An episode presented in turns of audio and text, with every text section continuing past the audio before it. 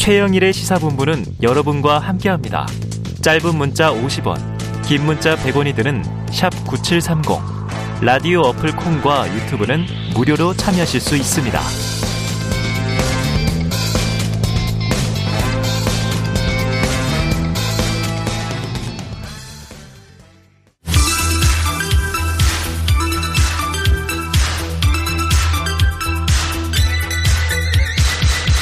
네, 민심은 데이터에 있다. 숫자로 보는 민심, 여론 오락관 몇 대 몇 시작해보죠.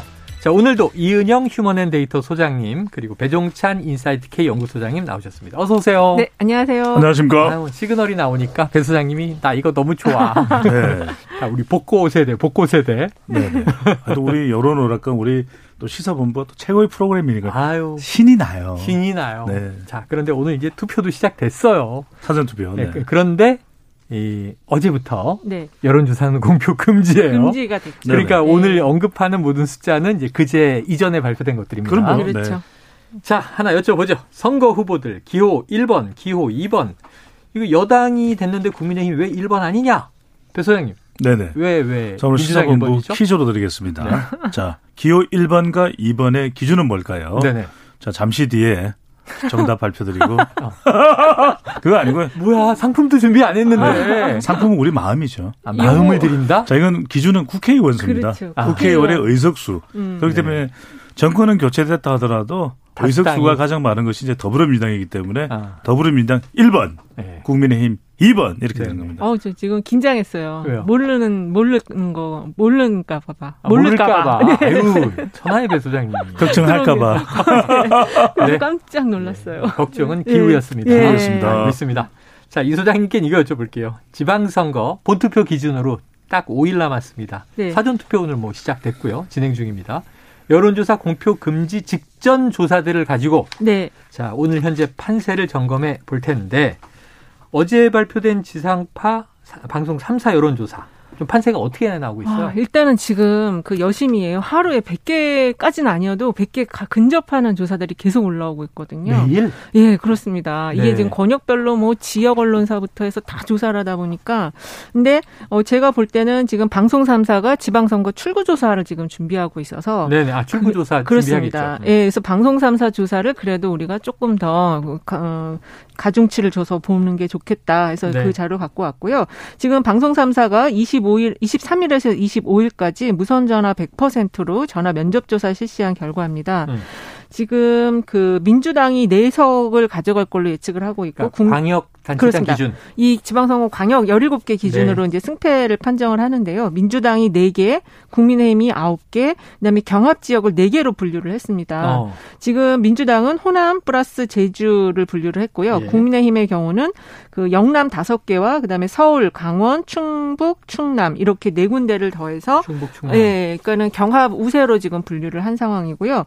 경합 지 네, 군, 네 군데는 인천, 경기, 대전, 세종입니다. 인천, 경기, 대전, 대전, 세종. 예. 이야, 네. 그래서 여기 이 경합 지역에서 사실은 이제 경합 지역이 지금 경기도 그렇고 인천도 그렇고 또 대전도 그렇고 조사 결과마다 지금 다, 다 네네. 다르게 나오고 있어서 진짜 여기가 실제 이제 투표 결과에 따라서 어이 어느 쪽으로 그 국민의힘으로 갈지 아니면 민주당으로 갈지 음. 이걸로 이제 최종 판세가 결정될 것 같아요. 야, 그럼 이게 계산을 해보면 말이죠. 네. 만약에 야당에게 최악의 경우는 13대 4 이렇게 그렇죠. 되는 거고요. 그렇죠. 수도 있죠. 네. 야당에게 최선의 경우는 9대 8 이렇게 되는 거네요. 그렇습니다. 야, 그 네. 사이에서 결정이 날 것이다. 그렇죠. 네. 야, 그래요. 자, 참고로 오늘 언급된 모든 여론조사는 모두 중앙선거 여론조사 심의위 홈페이지에서 자세한 내용을 확인하실 수 있습니다. 자, 국민의힘 9곳, 민주당 4곳, 우세 4곳이 경합. 자, 배 소장님, 이 네. 결과는 어떻게 해석하세요? 어, 그만큼 어, 구도상으로 음. 더불어민주당이 힘든 선거라고 봐야 되겠죠. 힘든 구도다. 이번 선거는 더불어민주당을 기준으로 해서 보시는 것이 훨씬 선거를 쉽게 이해하실 수 있어요. 음. 너무 어렵기 때문에 네. 그러니까 더불어민주당이 몇 곳 가져간다 이게 기준이 되긴 힘들 것 같고요. 아, 국민의힘이 뭐 적게는 10곳, 많게는 13곳까지 가져갈 수 있다. 네. 이렇게 이제 전망이 나오 예, 전망입니다. 그 이야기는 더불어민주당이 수적으로 이기기는 어려운 거죠. 네. 그럼 그렇다면 네. 중요한 것은 경기도죠. 광역단체장 음, 음. 기준으로 하면 야, 경기도고. 지난주에도 경기도 올인하셨는데. 그렇죠. 또 하나 이제 중요한 것은 인천 계양을 예. 여기에서 어, 어떻게 됐냐, 어떤 결과가 나오느냐. 의외의 박빙. 예, 여기는 또 그러고 이거 만약을 전제하는 겁니다. 우리 선거 결과 알 수 없으니까 이재명 후보가 이긴다 하더라도 가까스로 이기면 그건 별로 민주당이나 이재명 후보로서는 네. 영향가가 없어요. 아, 격차가 나야 되거든요. 아. 그러니까 간신히 이긴 건 이긴 게 아니다는 이야기가 이겨도 나온 만큼 격차 있게 이겨야 그렇죠. 의미가 있다. 그래서 기준은 두 가지다. 하나는 경기도 성적, 아, 두 번째로는 계양을의 격차. 그래요. 알겠습니다. 자, 이게 좀 이제 어떤 또 이 의미를 가지는지 네. 정성적인 분석까지 해 주셨는데 동의하세요? 네? 동의를 하고 그다음에 가장 중요한 기준이 역시 이제 대통령 지지율과 정당 지지율이에요. 음. 이거를 기준으로 이제 이거를 살펴보면 되는데 네. 대통령 지지율은 지난 그 한국갤럽이 17일에서 19일 조사한 결과 기준으로 보면은 예. 어, 긍정 평가 51%, 부정 평가 34%, 부동층이 15%고요. 그다음에 정당 지지도는 국민의힘이 43%, 민주당이 29%, 아. 정의당이 4%, 무당층이 28%, 23%입니다. 음. 그래서 요거 기준으로 보면 지금 배 수장이 말씀하신 것처럼 구도 자체가 민주당이 어, 쉬운 구도는 아니다. 네네. 정리할 수 있겠어요. 자, 지금 조금 전에 이제 지상파 방송 3사 여론조사 이렇게 말씀드렸는데 네. 요것도 저이 조사 기관도 말씀드려야 되니까 네. 코리아 리서치, 한국 리서치, 입소스가 진행한 그렇습니다. 조사라는 것도 네. 언급을 드리고 오늘 소개되는 모든 조사는 네. 중앙선거론조사 심의위원회 홈페이지에서 네네네. 확인 가능합니다. 아유 감사합니다. 네. 계속 확인해 주시고. 예. 자, 그동안 이제 변수가 뭐냐? 결국 네. 이제 목전의 선거는 다가왔고 이제 실제로 사전 투표 시작이 된 셈입니다만 변수를 꼽아 주실 때 어, 한미 정상회담 지난 21일 23일에는 고 노무현 대통령의 13주기 추도식 이런 게 그렇죠. 이제 굵직굵직한 거였고요. 그런데 이번 주 들어와서 네. 지난 24일부터 박지현 민주당 공동비대위원장의 이 사과로 시작된 민주당의 내홍 이게 지금 매일 이슈로 나오고 있어요. 이 소장님 요거 민심에 영향 줍니까? 이게 지금 민심 중에서도 민주당 지지층 또는 아. 진보 성향층에게 오히려. 굉장히 예, 직격탄인 지금 아이고야, 사안이에요. 다 뭉쳐도 쉽지 않은데. 그렇습니다. 지금 아까도 말씀드린 것처럼 정당 지지도 지표가 굉장히 중요한데 민주당이 최근에 한 2, 3주 계속 지금 하락세를 보이고 정당 있어요. 지지도가 빠졌어요. 그렇습니다. 그래서 지금 정당 지지도만으로 보면 부동, 부동층이 23%나 되는데 이게 결국에는 민주당 지지층의 가능성이 높다. 음. 그리고 이제 역대 지방선거를 보면 은 투표율이 이제 대선 총선보다는 낮잖아요. 상대적으로 낮은데 네. 그때 가장 중요한 기준이 됐던 게 정당 지지도였어요. 그래서 정당 음. 지지도가 높으면 그 당선한 쪽의 후보도 같이 편승 음. 효과를 통해서 어 그 비슷한 정당 지지도가 약간 높은 수준의 음. 득, 어, 득표율을 보였었다. 그런 걸로 보면 지금 그 박지원 비대위원장과 윤호중 비대위원장 두분 음. 공동 비대위원장의 이 뭐랄까 다툼이라고 해야 되나요? 이 갈등이죠, 갈등. 뭐. 네, 이. 갈등은 민주당 지지층의 결집도를 떨어뜨리고 있다. 네. 이렇게 정리할 수 있겠습니다. 그냥 이 소장님 말씀하신 대로 선거는 지금 이번 지방선거는 기초의원까지 있기 때문에 무려 7천 명입니다. 대선 때 입 후보한 후보자들이 그러니까요. 네. 국회의원 선거 때랑 다른 거예요. 네. 그러니까 지금 정당 지지율에 타격이 될 수 있는 것은 네네. 삼가하고 하지 말아야 되고 어. 해서는 안 되고 이런 것이거든요. 네네. 근데 그게 왜 중요하냐? 지금 박지원 비대위원장이 어떤 좋은 지지를 있- 좋은 지지가 있었다 하더라도 네. TPC 분석에 의하면 이건 선거에는 결정답니다. 왜? T는 뭐냐? 음. TPC. T는 타임. 시간 시기적으로. 시기적으로. 아예 그러면 비대위원장 되자마자 그 이야기를 하든지 네. 아니면 지방선거 직후에 하든지 음. 그러면 뭐 그렇다고 해서 박지원 비대위원장 책임을 물어서 뭐 토사구팽을 하겠습니까? 네네네. 그러면 민주당의 미래는 없어요. 예. P는 뭐냐? 어. 이런 건 윤호중 비대위원장 같이 나와서 이야기를 해야죠. 어. 이야기를 하더라도 네네. 어, 좋은 시기에 피는? 그러면 그러니까 펄슨 아 펄슨. 사람 적임자가 아, 아, 적임자가 네. 해야 되는 거예요. 이- 음. 이런 거는 그래서 그렇죠. 네. 혼자 나와서 이야기를 해보면 이게 분란이 윤호중. 위원장이 윤씨인데 왜 피라고 하시지 그랬어요. 우리가 죄송합니다. 우리가 시사본부에 무슨 발표가 있다 그러면 최영일 진행자 그다음에 이현영 소장, 배영자 소장 같이 나와서 하면 공동 보조가 맞춰져요. 아, 그렇죠, 그렇죠. 마지막은 뭐냐? C는 컨텐츠입니다. 음. 586 용태는 국민의힘에서도 이야기를 했고 네. 이야기 많이 했어요. 근데 네네. 이제 새롭지가 않다. 이런 걸 뭔가 콘텐츠를 갖추는 이야기는 그럼 대안은 뭔데? 아, 예. 그럼 586 용태하면 누가 어떻게 할 건데? 그럼 음. 그러면 이제는 70년대, 90년대 학번이 70년대생, 90년대 학번이 나와서 뭘 할 건데? 네. 그럼 MZ 세상, MZ 세대 세상 만들 건지? 음. 그러니까 이러면은 선거 때 어려워지거든요. 그러니까 네네. 뭐 비대 박 비대위원장의 그 중심을 음. 당을 위해서 그랬겠죠. 네. 근데 그걸 뭐 마구잡이로 비판하기 힘든데 시기가 너무 안 좋죠. 음. 알겠습니다. 자, 그동안 이제 쭉 얘기했는데 지금 우세 지역들 하다 보니까 이제 민주당이 많이 좀 선방하기가 쉽진 않다. 네, 그렇습니다. 네, 근데 이게 어느 정도 뭐 지금 8개, 9개를 지켜내면 성공이라고 본다. 그렇죠. 총괄 선대위원장 얘기죠. 그렇습니다. 지금 민주당이 어 지금 각 안정권으로 분류되는 게 이제 방송 3사 조사 4개인데 제가 네. 볼땐 5개거든요. 어. 거기서 2개나 3개만 플러스 시키면 네. 선방한 결과. 졌다고 하기가 참 애매한 결과가 되는 어, 거예요. 네네. 예. 근데 그 지역들이 어디냐고 하면은 인천, 그다음에 충남, 그다음에 대전 세 곳인데요. 어. 저희는 이제 인천을 저 개인적으로는 인천을 이제 박빙 경합 열세로 봤는데 음. 방송 3사 조사에서는 여기를 경합지로 분류를 네네네네. 했어요. 그리고 충남은 저희는 경합지로 봤는데 방송 3사에서는 경합 열세 네네네. 지역으로 봐서 요게 이제 어떻게 바뀔지 그거 아. 중요한 포인트가 될 것 같아요. 이 소장님의 지금 네. 또 이제 이 개인적인 네, 네. 분석에 이제 촉이 있습니다. 네. 그럼 그 중에서 음. 네, 말씀하세요. 아니 워낙 이제 여기가 충청권이 이제 박빙 지역이라서 네. 박빙 분석이 되고 있는데 음. 이번 선거는 이렇게 보셔야 될 것 같아요. 워낙 지난 4년 전에 음. 민주당이 너무 싹쓸이를 했어요. 어, 압승을 했다. 그러니까 일반적인 2010년이나 2014년 지방선거하고 비교를 해보면 2010년 기억나시잖아요. 음. 그때도 이렇게 차이가 나지는 네, 일방적이지는 않았거든요. 아, 일방적인 경우가 없었죠. 거의. 2014년도 네. 일방적이지는 이제 98년이 좀 일방적이었어요. 그때는 음. 이 김대중 전 그쵸. 대통령이 당선되고 난 당선되고 직후에 네, 그렇습니다. 지방선거였기 때문에 98년에. 네. 근데 그러니까 오죽했으면 4년 전에는 PK도 아 PK 지역 세 곳도 네, 네. 부산, 인천, 음. 아 부산, 경남, 울산을 다 예. 더불어민주당이 싹쓸이를 그렇죠. 했거든요. 음. 그러니까 지금 흥미로운 것은 충청권 네 곳이 다 더, 현직이 더불어민주당이에요. 네. 근데 얘기는 약간 이번 선거의 성격, 성격상 구도로 흘러가기 때문에 네. 이네 곳이 어느 한정당으로 갈 가능성이 묶음에서 갈 가능성이 높아요. 아, 그럼 넘어갈 가능성이 크다. 그러니까 개별 지역으로 보기보다는 저는 충청권은 묶음으로 봐야 된다. 묶음으로 같이 움직일 가능성이 있다. 세종이 그동안 어 그래도 더불어민주당의 이 성과가 있는 네. 이춘희 후보, 이춘희 네. 시장이었거든요. 네. 그런데 지금 국무회의를 세종에서 했어요. 네, 맞아요. 그 이야기는 뭐냐면 여기 판도가 또 영향을 받을 수 있다. 어. 전 최종 결과는 어떻게 될지는 모르겠지만 예. 개인적으로 굉장히 이 충청권은 어. 묶음 가능성이 있다. 최종 결과를 예상해 줘야죠.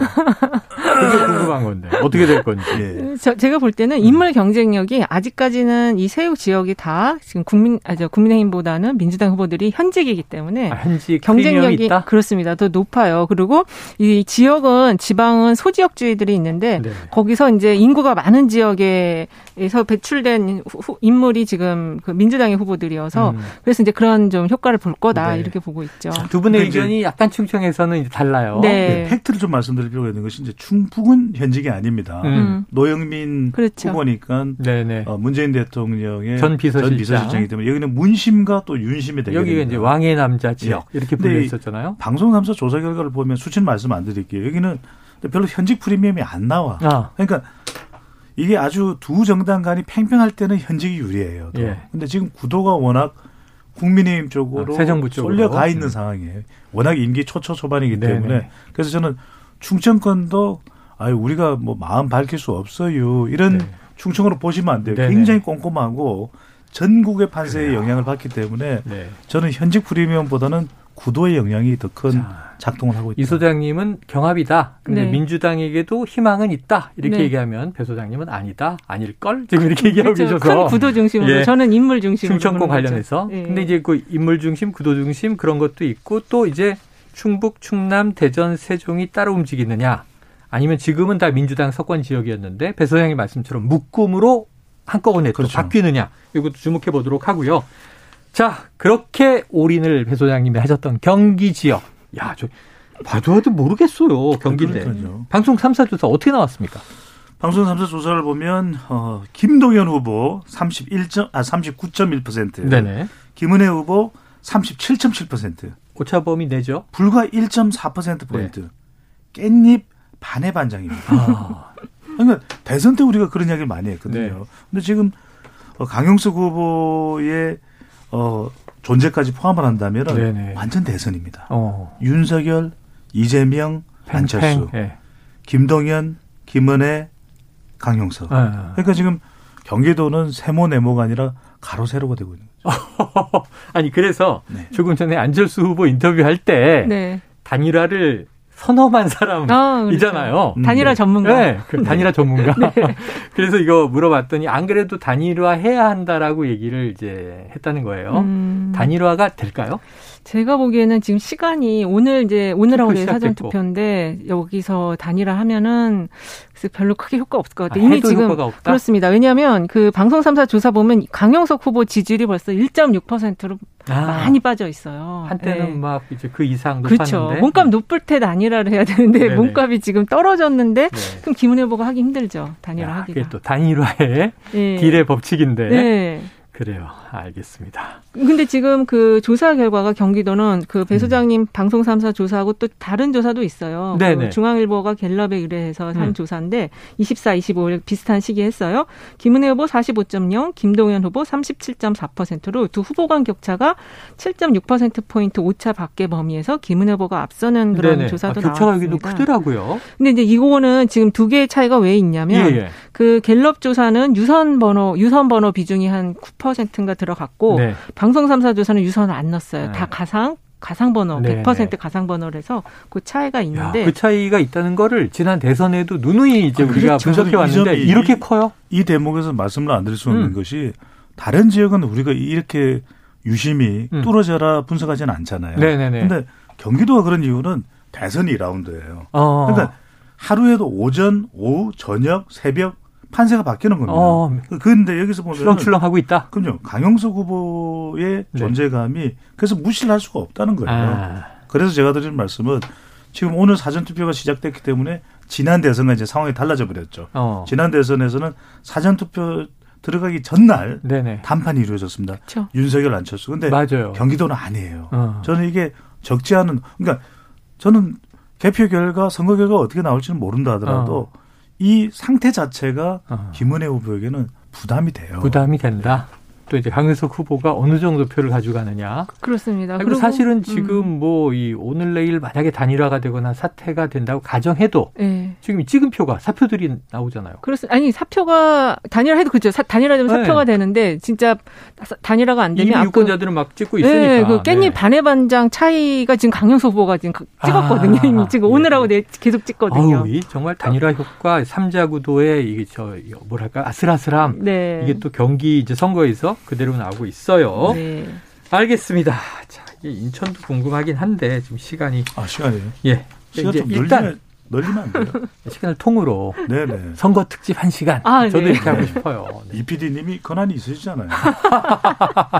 아 웃으시다가 손을 막 흔들고 있습니다. 네. 손 사례를 치시네요. 네, 힘이 없다. 네. 자, 인천 계양을 보궐선거 한번 들여다보겠습니다. 이 소장님, 네, 여론조사 공표 금지 직전 조사들 인천 계양을 어떻게 나오고 있습니까? 예, 지금 KBS가 한국 리서치에 의뢰해서 5월 23일, 24일 이틀 조사한 결과입니다. 이재명 후보 42.5%, 윤영선 후보 42.7%, 이게 붙은 거네요. 0.2%포인트 차이예요. 네.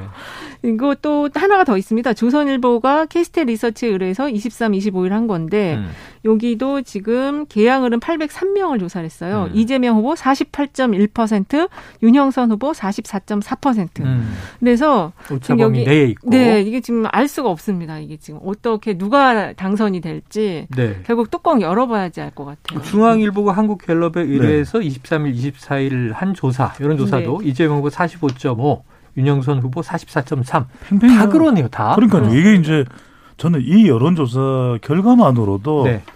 이미 이재명 후보는 타격이에요. 왜냐하면 타격이다. 전국 선거를 끌어 이끄는 이끌고 있는 네네. 선대위원장이잖아요. 그리고 낙승을 예상했었거든요. 그리고 민주당의 텃밭이라고 했었거든요. 낙승을 예상했다. 네, 아니 그- 그 예상이 네. 송영길 서울시장 후보의 지역구였던 곳이잖아요. 네네네. 그러면 민주당의 텃밭이에요. 어. 그러면 적어도 지난 총선에서 2020년 총선에서 송영길 당시 후보의 득표가 58, 네. 윤 후보가 38이었거든요. 음. 2년 전에. 음. 근데 지금 뭐 거의 비슷하거든요. 여론조사로. 예. 이것만으로도 대선 후보였었는데 엄청난 타격이 되는 자, 거죠. 이 소장님, 네. 이게 이 출마를 결정하고 예. 뭐 지난주, 지난주 이런 이 오락관 계속 할 때 격차가 있었어요. 네. 근데 왜 이렇게 초박빙으로 바뀐 사이에 네네. 어떤 일이 있었던 겁니까? 일단은 선거 캠페인이 좀 좋지가 않았어요. 네. 그리고 이 당내 싸움도 지금 같이 주- 겹쳐서 나타나고 네. 있고 이재명 후보의 메시지도 썩 좋지 않았다. 음. 그러니까 일단은 선거에서 가장 중요한 거는 구도 인물, 뭐 정책 세 가지를 네네네. 얘기하는데 이 이 세 가지를 다 다 보듬어 담는 게 마케팅이거든요. 예. 선거 마케팅 음. 캠페인인데 캠페인 전략이 어, 썩 좋지 못했고 음. 이 지역 이 상대 후보가 생각외로 지역에서 올해 세 번째 출마한 분이어서 네네. 지역 현안을 굉장히 잘 정리가 돼 아. 있 더라고요. 그래서 이게 사람들이 이제 누가 나올지 몰랐는데 사실 그 전에 완전 인지도 제로 수준이었거든요. 예, 예, 예. 근데 TV 토론이나 이런 인터뷰들을 쭉 보면서 보니까 생각 외로 괜찮네. 어. 이렇게 되다 보니까 이재명 후보하고 이렇게 좀 골리앗과 다윗의 싸움이 되면서 비유되더라고요. 주목을 예, 받으면서 이제 점점점 올라오게 된 거죠. 어. 그리고 그 과정이 민주당 지지층에게는 어, 너무 짜증나는 상황이 된 거예요. 네네네. 예. 이렇게 단기간에 네. 이렇게 팽팽해질 수 있어요? 아, 그러니까 예를 들면 선거 마케팅에 이제 패착이 음. 있었다 하더라도 네네. 사실 지난 대선 생각해 보면 지금 윤석열 대통령과 음. 거의 전국에서 깻잎 반의 반장 차이로 낙선한 대선 후보예요. 근데 이렇게 보시면 될것 네. 같아요. 그러니까 대통령 윤석열 대통령 취임 전에 실시된 좀 조사 결과를 보면 음. 이재명 후보와 윤영선 후보 차이가 좀 있었어요. 두 자릿수 네네네네. 정도. 근데 그 사이에 뭐가 있냐? 이른바 이재명 후보니까 또 제가 이재명 후보를 기준으로 해서 음. 구체명으로 설명을 드릴게요. 구체명 구 구도가 안 좋아요. 구도가 안 좋다. 뭐 개항을 뿐만 아니라 네. 전국적인 판세와 판도가 국정 안정에 힘이 실려 있습니다. 어. 그리고 또 민주당의 악재가 많아서 채 네. 채는 뭐냐? 채는 뭐겠어요? 체, 체력이죠. 체, 체력? 선거 선거는 체력입니다. 네네네. 그렇죠. 체력은 뭡니까? 어. 정당 지지율이죠. 아, 그렇죠. 정당 지지율이다. 정당 지지율에 타격을 주는 악재들이 많아요. 네네네. 가장 최근에는 박대현 아 지현, 지현 비대위원장. 비대위원장 논란까지. 음. 근데 국민이 뭐 바이든이 와 세종시에서 국무회의를 해 여성 세 명을 장차관에 임명해. 네. 그러니까 뭐 쓸 수 있는 카드가 많은 거죠. 어. 마지막에 명 명은 명. 뭡니까? 명분이죠. 음. 결국은 험지가 됐어요. 네. 처음에는 얘기가 너무 이 험지가 아니라 뭐 정말 당선 가능성이 상당히 유리한 지역이다 이렇게 음. 했는데 결과적으로 이러한 이유들 때문에 험지가 되다 보니까 명분이 흔들리는 거예요. 네. 그러니까 저런 구체명 때문에 여론조사가 실시가 되면 지금 어마어마하게 조사가 지금 되고 있는데 네. 이 이재명 후보를 지지해야 될 그 당의 지지층들이 전화를 안 받아버리는 거죠. 어. 예, 그러다 보니까 지금 이런 결과가 나오고 있는데 사실 이제 요거 적합도 말고 당선 가능성을 물어보면 이재명 후보가 또 당선 가능성은 점- 조금 더 높더라고요. 그래서 음. 이제 그런 부분을 좀 나중에 주의 깊게 보셔야 될것 자, 같아요. 두 분 여론조사, 여론 분석, 국내에서 뭐 손꼽는 전문가들입니다. 그 이분들을 우리가 모시고 이 매주 이런 유익한 프로그램을 하고 있는데 이재명 후보가 본인도 후보지만 이제 총괄 선대위원장도 맡고 있단 말이에요. 그렇죠. 그런데 이제 KBS 최강 시사 인터뷰를 지난 화요일에 했는데 네. 이 접전 여론조사와 관련해서 현장 반응은 ARS 조사 결과와는 달라도 많이 다르다. 자, 정확도가 매우 떨어지고 적극적인 사람들만 전화를 받는다. 일부 그 의견을 얘기해 그렇죠. 주셨습니다만, 네. 자 ARS, ARS 조사에서 지고 있더라. 이것은 포기하게 하기 위한 일종의 작전일 수도 있다. 사실 최근에 송영길 후보와 이재명 후보가 여러분 여론조사 믿지 마세요 이런 이제 그렇죠. 메시지 많이 하거든요. 그렇죠. 예. 이거 어떻게 듣고 계십니까? 이런 이야기하면 역풍 불어요. 아, 역풍 분다. 저는 이런 이야기를? 제발 후보자들이나 정당 관계자들이 안 했으면 좋겠어요. 네. 그러니까 여론조사 완벽할 수 없습니다. 네. 인정합니다. 저도 30년 동안 여론조사 분석을 해왔지만 네네. 데이터 분석을 해왔지만 하지만 그냥 참고하는 자료로 네네. 생각할 때 그러면 2년 전에 총선 때는 잘못된 여론조사인가요? 어. 그때는 더불어민주당이 압승했는데 네. 그러면 4년 전에 더불어민주당 압승할 때 여론조사 잘못된 겁니까? 그러니까 자꾸 여론조사 가지고 뭔가 어, 탓하지 마라. 네. 시비를 삼지 말고 내가 부족합니다. 내가 더해서 여론조사에서 압도적으로 나올 수 있도록 할게 이렇게 할 때 유권자들이 박수 치는 거지. 그러니까 여론조사 뭐 고쳐야 될 점도 있을, 있을 겁니다 분명히 네. 더또 보완해야 될 것도 있습니다. 근데 저는 정치적으로 여론조사에 사파싸움 안 했으면 그 좋겠어요. 짧게 덧붙이면 이 네. 정도 격차면은 이 후보의 머리, 후보가 느끼는 체감도는 진짜 좋다고 느낄 수 있어요. 어. 좋다고 느낄 수 있고 있고 그리고 어 지금 말씀하신 것처럼 이 결집도를 높여야 되는데 이제 지지자들이 먼저 그 얘기를 하니까 호응을 네. 일단 해줬다고 저는 음, 보고 네, 실제 네, 이제 네, 이거를 네. 여론조사를 믿지 않는다라기보다는 지지층을 좀 안심시키기 그렇죠. 위한 얘기일 수 그렇죠. 있다. 음. 예, 예. 선거 전략일 수 있네요. 예. 그렇죠. 선거 이게 네. 정치적 발언이라는 거죠. 그렇죠. 그래요.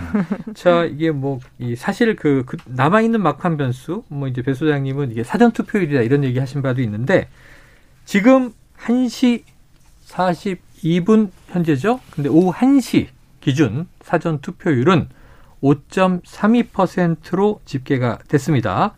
자, 그동안 뭐 늘 약간 공식처럼 얘기했던 사전 투표율이 높으면 뭐 진보에 유리하다, 민주당이 유리하다.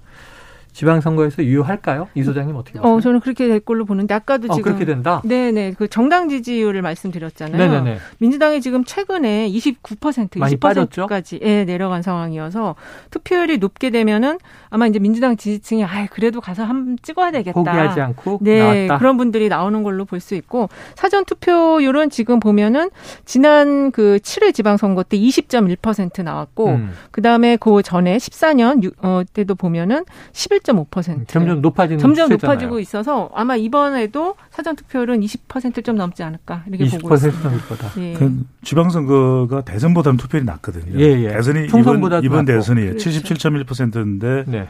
지방선거는 대체로 이제 60% 안팎으로 보고 저는 예. 62.29%가 이번 지방선거의? 최종 최종 투표율이 될 것이다. 이렇게 요거 전망. 62.29? 피디님 적으셨죠? 62.29%. 지금 너무 높은데요. 네, 저는 이제 자꾸 50 피디, 피디님 방송에 끌어들이지 마세요. 아, 예, 예. 바쁘신 분이에요. 근데 아, 청취자님들이 다 적고 계실 거예요. 이번 어, 선거의 유불리는 2030이다. 2030이다. 왜냐하면 사전 투표율이 30% 이상이면 사전 투표율이 네. 민주당의 희망적. 아, 사전 투표율이 한 20% 정도에 머무른다면 국민의힘이 희망적. 유리.